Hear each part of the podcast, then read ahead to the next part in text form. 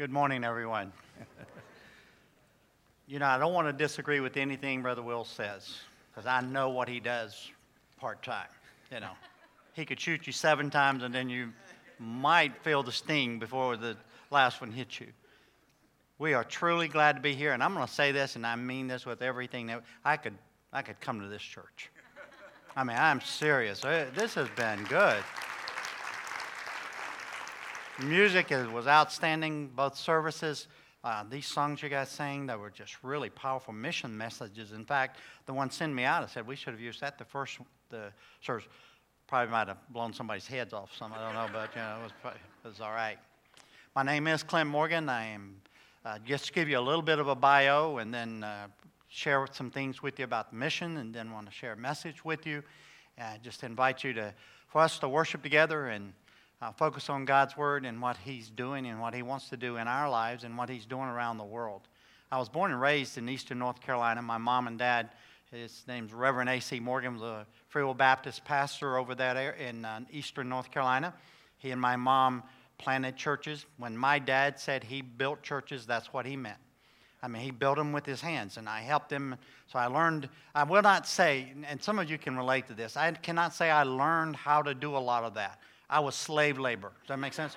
You know, and I was not interested in learning. I was just doing what I was told to do, and so we worked very hard.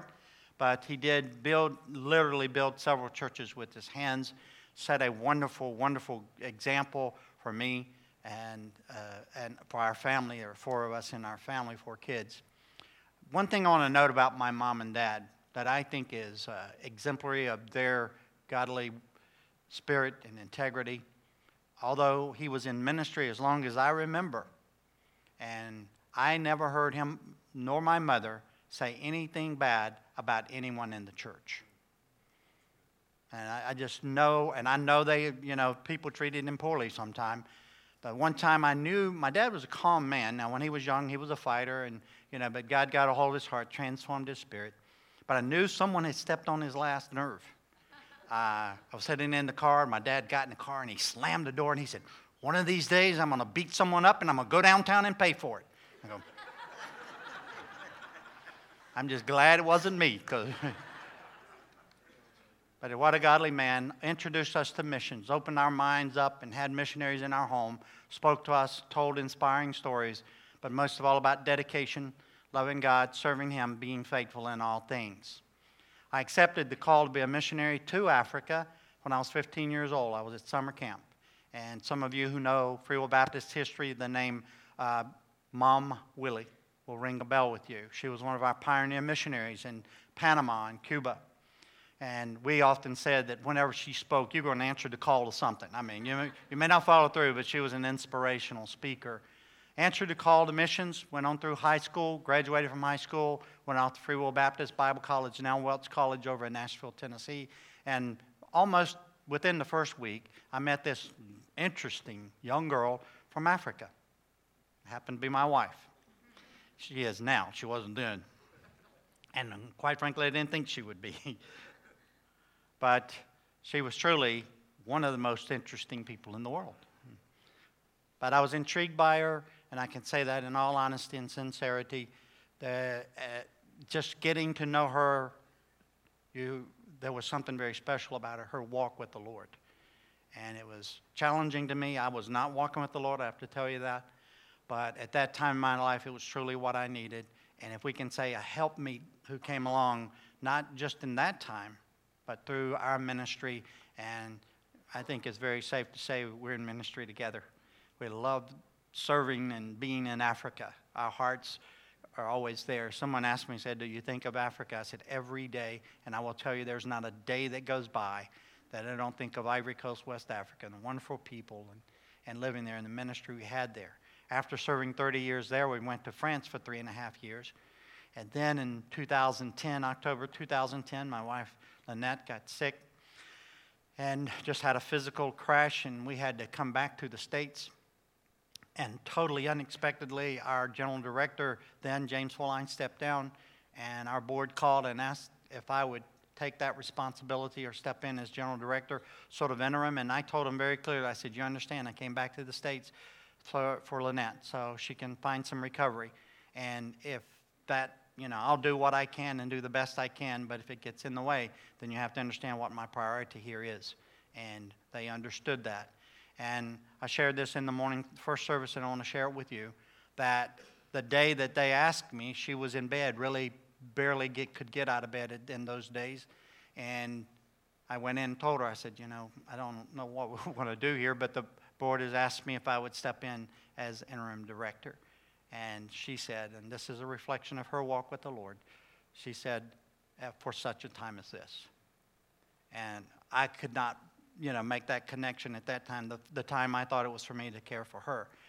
But she says it's time to serve. And this is where I am, and we're very happy here. But let me tell you, tomorrow the board said, you know, we love you, but, uh, you know, uh, you might want to go back to the field. We'd, we'd be gone. Just let me say, you probably wouldn't see me again for about four years.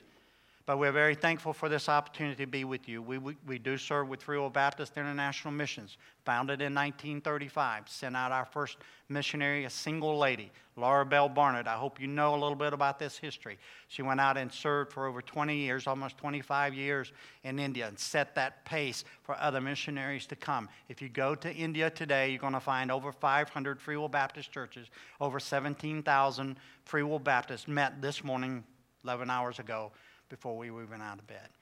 That passage that talks about from the rising of the sun to the going down of the same really means something when you understand missions and what God is doing around the world. And He truly is at work. We're thankful for our missionaries. Right now we have 74. We hope to see that number increase. God's doing some wonderful, wonderful things around the world. Our missionaries, though, need support, and you understand that and each one of them go they have the responsibility to go to our free will baptist churches share their needs and ask people to consider praying and, and uh, supporting them. That means you our free will baptist people we count on you so I hope that you'll do that. Get exposed to the missionaries. There are books that we have, little directories, and you know there are many ways, maps and things that you can get to know them. But I just want to challenge you, every one of you, and don't think because you're young or because you're old that you know that you would get out of this. Because each one of us has a role to play. And you take those names and you look at those missionaries and you pray and say, God, what do you want me to do? Because obedience giving is the right giving. We don't try to tell people what to do or how to give. We just say obedience giving. And if we do that in following the scriptures, then we know and we sincerely believe, even in the local church, if people are giving obediently in the local church, all the needs of that local church will be met. If we give in obedience giving, it, all the needs of the missions will be met. We will be able to continue to take the gospel to the nations. So I want to just ask you to think about that, pray about that, ask God, what is my role? What is God, what do you want me to do? If you have your Bibles today, if you turn to 1 Corinthians chapter 3, 1 Corinthians chapter 3, we'll read verses 4 through 9. Um, now, Brother Will, it is 11.04. What time, what? When when I'm. That, you don't even know how dangerous that is. I'm just telling you. I mean, seriously. But I will do my best to get you out before 1 o'clock. I promise. don't have to. In Africa, when we go to church, it's you go when the sun's about like that and you leave when it's about like that. That's pretty good. You know, I mean, that's a pretty good range. But that means people come at 8 o'clock, 9 o'clock, 10 o'clock, and then they leave at 12, 1, you know, whenever we're finished. And so, you know, if you come and you say, I'm going to stay till it's finished, then that's what you do, right? Hmm. Don't leave before I do. That's all I'm asking. As a missionary, the question that's often been asked me, and I think is a relatively reasonable question how many people have you led to the Lord? Is that a good question? I mean, it's a little personal, but honest, in all honesty, I think as a missionary, and you know, that's what we're sent out to do, is to win people to Christ. But I want us to ponder that question today from a whole different perspective. Now, if you look at 1 Corinthians, if you start off in chapter 1, this is a church that Paul had planted, the church at Corinth. Obviously, if you, you know, study anything about these churches, Corinth was probably the prime church for every problem you can think of, and they threw in a few extras that they made up. I mean, they were troubled people. And in 1 Corinthians chapter 1, Paul starts off addressing something that's very troubling to him. Some of you are saying that you're Paul and you're of Apollos and you're, you're Cephas. You know, I mean, each one of you are going to talk about who led you to the Lord. That's the argument. And Paul just passionately says and asks them, Was I crucified for you? You know, were you baptized in my name? This is just a bit of a foolish question, and he gets a little harder in it when you look at chapter 3, verses 4 through 9. He said, For while one saith, I am of Paul, and another, I am of Apollos, are you not carnal? Hmm. Who then is Paul, and who is Apollos? Apollos, but ministers by whom ye believed, even as the Lord gave to every man. I planted, Apollos watered, but God gave the increase. So then, neither is he that planteth anything, neither he that watereth, but God that giveth the increase. Now he that planteth and he that watereth are one, and every man shall receive his own reward according to his own labor. For we are laborers together with God. Ye are God's husbandry, ye are God's building. Now, I want to tell you a story today, and it's sort of it's a five part. If you want to think of it, it's sort of like a drama. Okay, and it's got five parts, and you'll just sort of see it, and I'll tell it to you. The first part is rookie missionaries, okay? Think of rookie missionaries. I don't know what you think of when. Now, just let me say this: we did not wear khaki shorts and pith helmets, okay? So throw that out the window. That's not where we were. But we did start as rookie missionaries. That means we arrived on the field in 1978. We've been with the mission since 1976.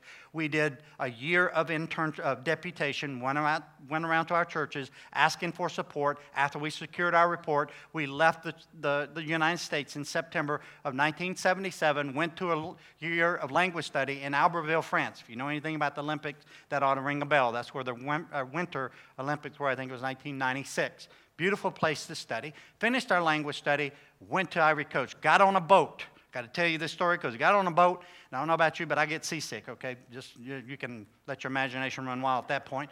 We were supposed to be on there 10 days. It wound up being a 20 day boat trip.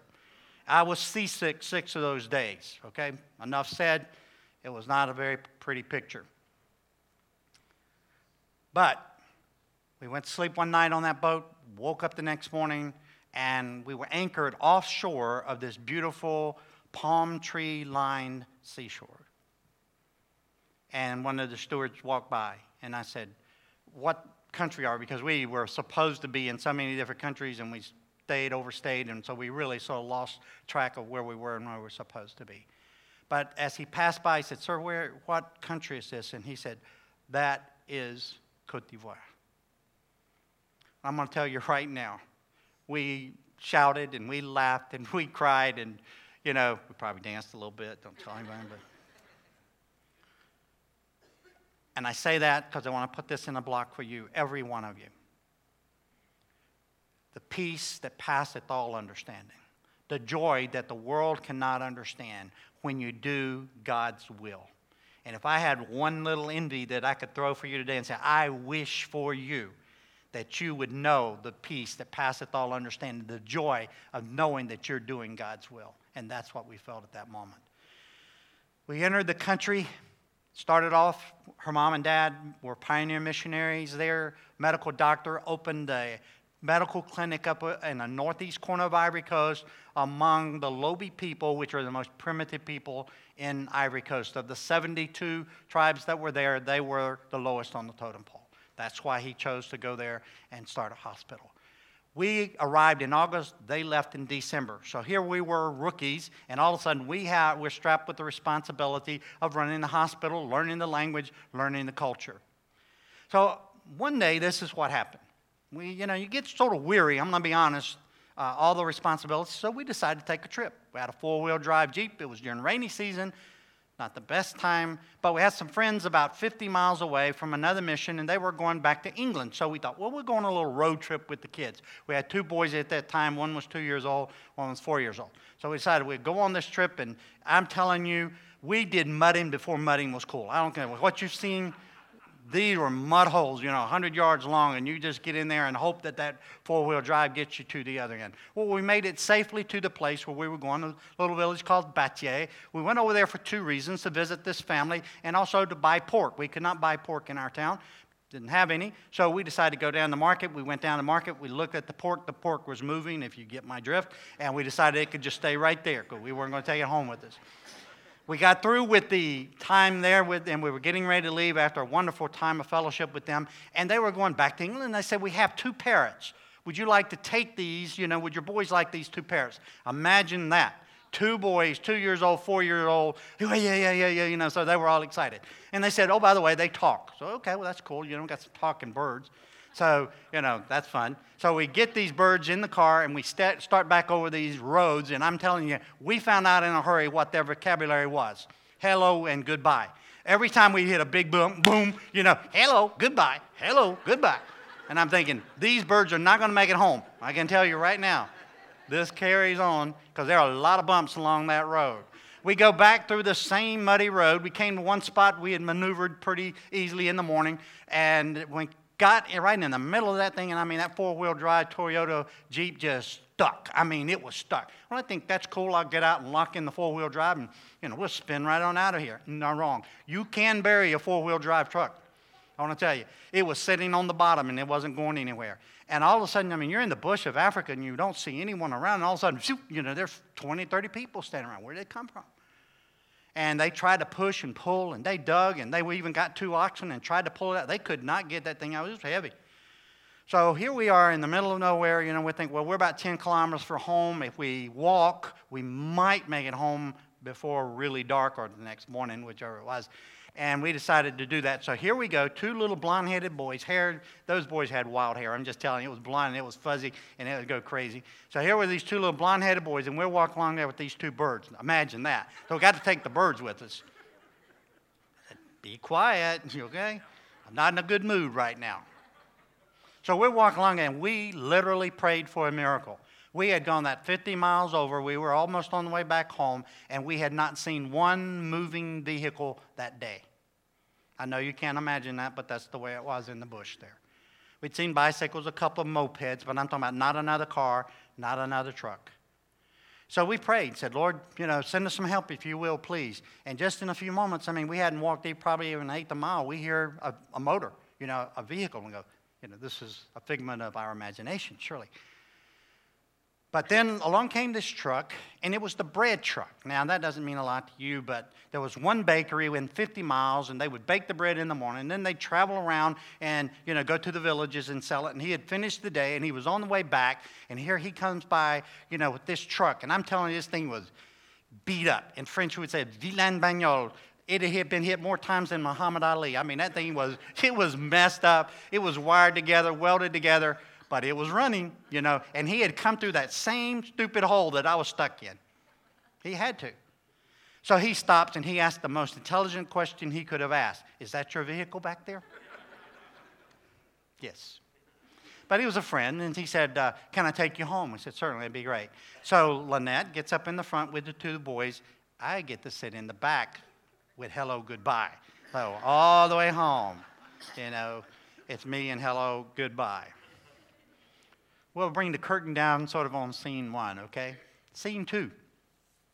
We were trying to learn the language, as I said, the Lobi language, learn the culture, and we were seeking a way to reach out to the people.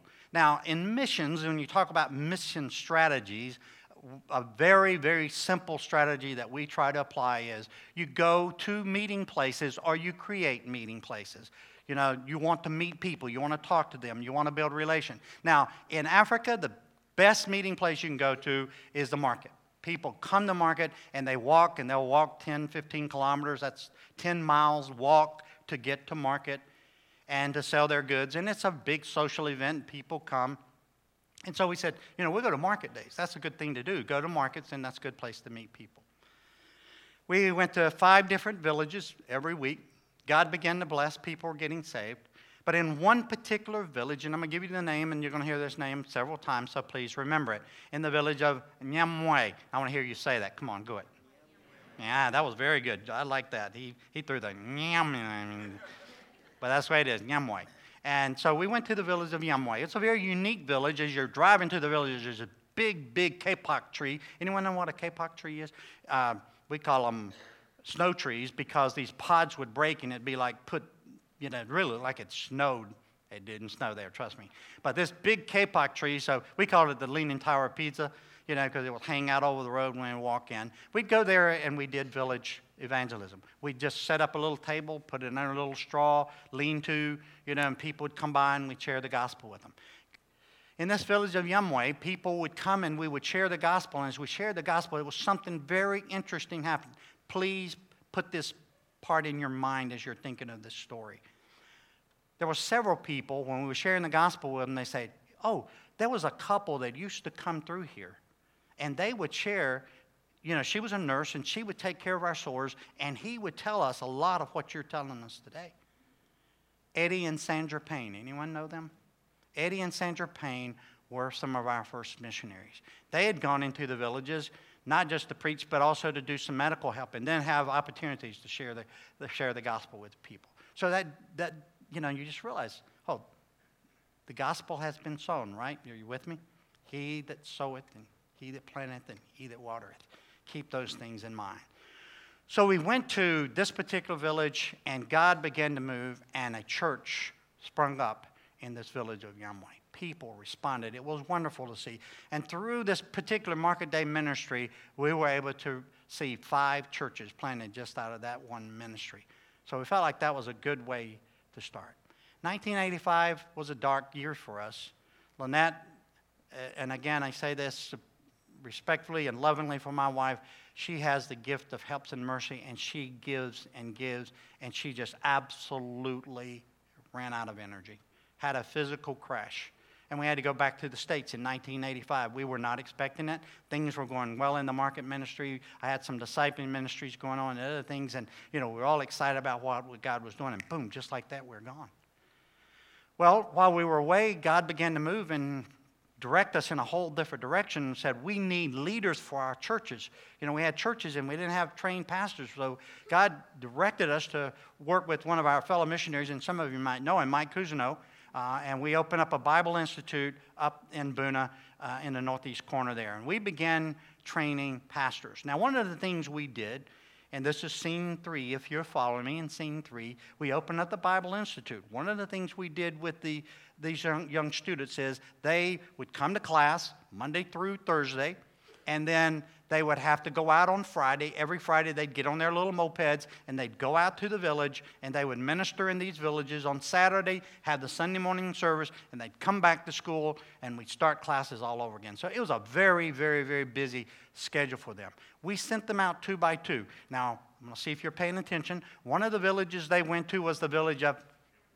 There you go. I got my man here. He can say it. Yumway. So I went to Yumway. God continued to bless. These men were trained, being trained at the Bible Institute, going right out there to the village, having the opportunity to share what they were learning, you know, and then they'd come back on the weekend and we'd get their stories. It was a great time of sharing. God was really moving in Yumway, and the church began to expand. And I don't know what happens, but some of the worst enemies of the church are Christians. And a group came in there, and I don't know where they came from. Uh, and they just literally destroyed that church. And so by the year 2000, basically the church in Yumway was gone. Go back to the Market Day Ministries and the Bible Institute students and Eddie and Sandra Payne, and you know, and you just see that thing sort of crumble, crumble. In 2002, a civil war broke out in the country in Ivory Coast, and some of you follow that, and some of you probably saw it on the news, and some of the things about those 161 people that were, you know, held captive by, you know, and in between the, the rebel forces and the government forces, and they were, you know, it was just a big battle going on there. The war continued, and missionaries left, and the churches were left on their own. Interestingly enough, not one of our Free Baptist churches closed. One shut down for a short period of time but has been reestablished, but none were, were permanently gone. What was interesting, though, during that next four years, 2002 to 2006, I was able to go back in and continue teaching at the Bible Institute. You don't want to hear those stories.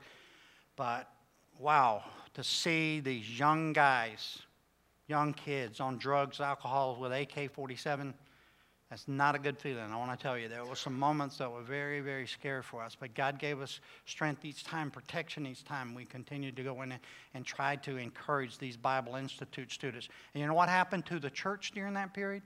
It grew. The church grew because of faithful servants. Let's move to scene four. 2005, a meningitis epidemic broke out in the country. Over 300 people died right there around that hospital area. And we're sitting there and we're thinking, surely we can do something about this. Now, the Hanna Project is the humanitarian branch of Free Will Baptist International Missions. We do humanitarian projects. We said, surely we can do something about this.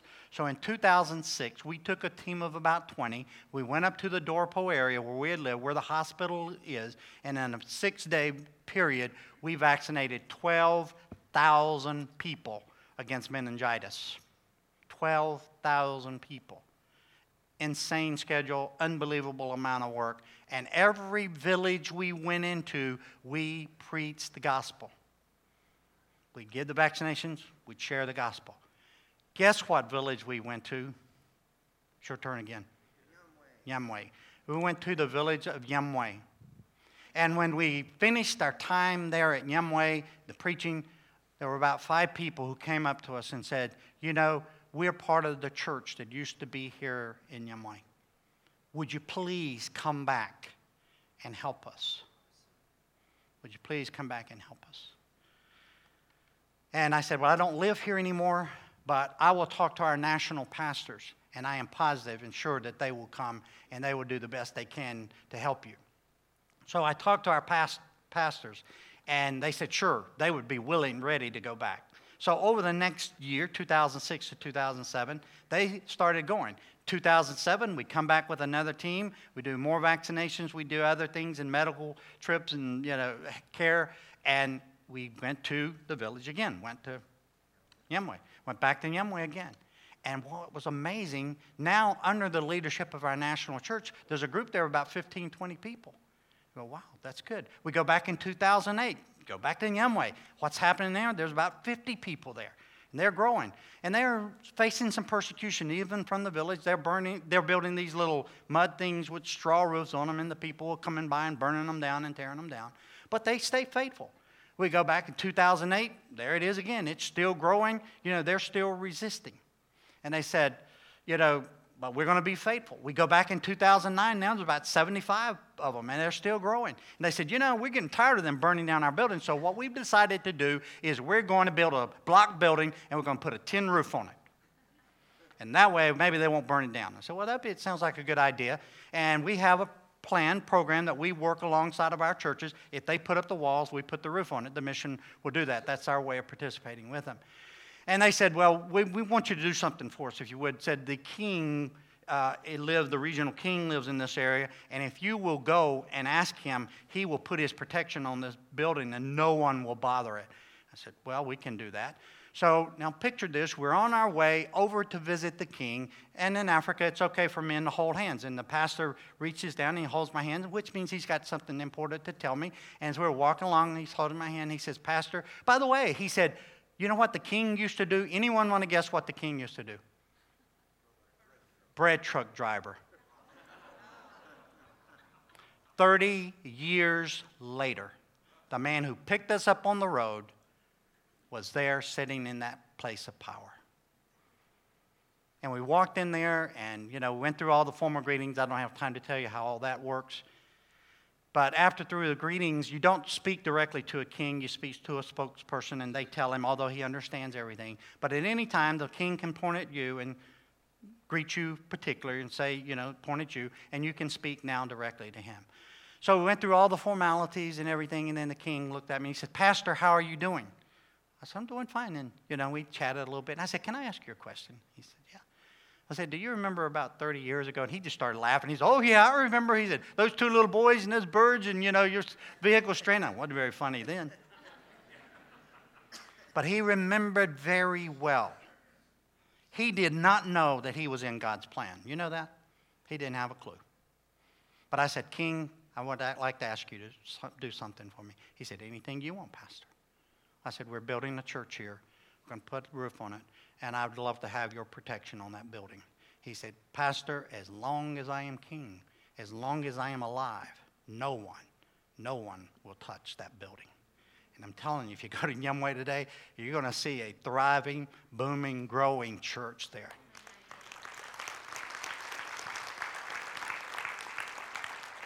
Now, I have a question. It's a rhetorical question, but it's a thought provoking question. What are the chances that 30 years later, the bread truck driver is going to be sitting there as king? What are the chances? And the answer is 100%. Do you understand me? We serve a God. He saw that 30 years earlier. He set that bread truck driver there that day. He put him into the place of a king 30 years later in order to carry out and execute his plan. We did not see it. We could not believe it. We could not understand it. Now, let's hasten to the end here because I want to tell you this is what I'm trying to say to you. Imagine we're Free Will Baptists, not that you don't have to imagine you're Free Will Baptist. Imagine as a Free Will Baptist, as we do, and we believe that one day we're going to stand before God. Now, I don't think it's going to unfold exactly this way, okay? But this is so we get a picture of what Paul was saying in this particular passage. You stand before the Lord. I'm standing there, and he, God says, Clint, you know, I sent you out the Yumway on Market Day ministry. Yes. Did you go? Yes, I did. How many people accepted the Lord out there? How many people followed me out there? And I could say 20 or 30, you know, the ministry, in the market day ministry, there were probably 20 or 30. And I don't know about you, but that's a pretty good number, right? If you could say you won 30 people to the Lord, I'd be, you know, I'm happy about it.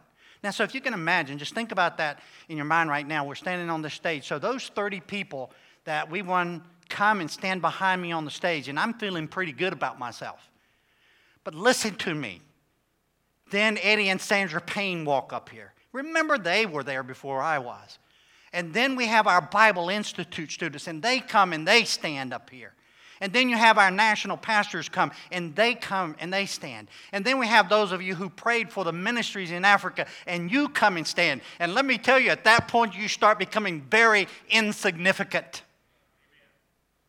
but very significant all at the same time. Because what he asks of us is obedience. If you are a planter, you know, if you're going to sow that seed, be the best sower that God wants you to be. If you're going to be the guy with the watering can, be the best waterer He wants you to be. Perhaps you're even going to be the one that's going to go in there and dig out the roots and pull out the stones and clear the land so it can seed can be planted. But remember this: He, the harvest is His. I planted, Apollos watered, but God gives the increase. It is not mine. I'd love to tell you how many people I won, but I really don't know because I'm telling you, it's His harvest. And I don't know how many people played a role in getting those people to come to know Christ, but we are part of God's plan. He has a role for each and every one of you. There are no exceptions. If you're a born again believer, there are absolutely no exceptions. He has a role for you to play in reaching the lost. And what I want to challenge you today is you get down before God in your heart, get down on your knees before Him and say, God, what is my role? What do you want me to do? Do you want me to go dig up some ground and plant, you know, so someone can come along and plant a seed? I'll do it. You want me to plant a seed? I'll do it. You want me to water a seed? I'll do it. And give me the humility that it takes to be there when the harvest to come, harvest come and not strut around and say, look what I've done. It is His harvest. And he has called us to be laborers. He said, Look out on the fields. The harvest is plenteous, but the laborers are few. I'll close with this illustration. I know I'm running time. You'll be okay, I hope. But I want to share this illustration because I think it makes this point so clearly. We had a speaker at one of our national associations, 400 believers sitting there I'd actually have to invite him to come. He steps up to the pulpit and he says, The harvest is plenteous, but the laborers are few. Is that true? Those of us who were listening said, Yes, it's true. He said, It's not true. Boy, that got my attention, I want to tell you. So he repeated again, The harvest is plenteous, but the laborers are few. Is that true? And more people are listening now, and more people said yes. He said, It's not true. So he repeated it a third time. The harvest is plenteous, but the laborers are few. Is that true? And 400 people said, Yes, it's true. And he says, It's not true. I'm, I'm waiting. I'm thinking I have to go and invite him. But I let him explain. He said, Let me tell you, when Christ made, you're saying it's true because Christ said it, it is true. You're saying it because it's in the Bible, it is true. He said, but let's put it in context. When Christ made that statement, there were approximately 500, or uh, 250 million people on the earth at that time. There were 500, give or take a few, disciples. So when he said it, there was one believer for every 500,000 unbelievers. The harvest is plenteous, but the laborers are few. And we can make the point for us today. Now, the population of the earth is 7 billion people. 1 billion of them at least claim to be Christian. So that's one unbeliever for every six unbelievers. And the problem, and is what he said the problem is not that the harvest is plenteous and the laborers are few. The problem is that the harvest is plenteous and the laborers are lazy. What's your role? What does he want you to do? Let's stand and pray. Our Father, we truly are thankful for the power of your word and what Paul said there. We are so guilty of that sometimes. We do love to lead people to you, but they're not ours, they're yours. It's your harvest. And each one of us has a role in that process of bringing people to know you. And we pray today that you would help us, everyone, to come before you and say, Lord, I know my role, I'm not doing it. Lord, I don't know my role but I'm willing, and I want to be a part of that harvest. I want to be part of those workers in the field. Help me, Lord, to be obedient. As we sing this morning, I just ask each one of you to come put yourself before the Lord. Say, okay, I know what I'm supposed to be doing. I'm not doing it. I don't know what I'm going to do, what I'm supposed to be doing, but I'm going to ask Him and He's going to show me, and I'm going to do it. And I want to invite you, as we sing this morning, to come. If God's speaking to your heart, please come. Surrender yourself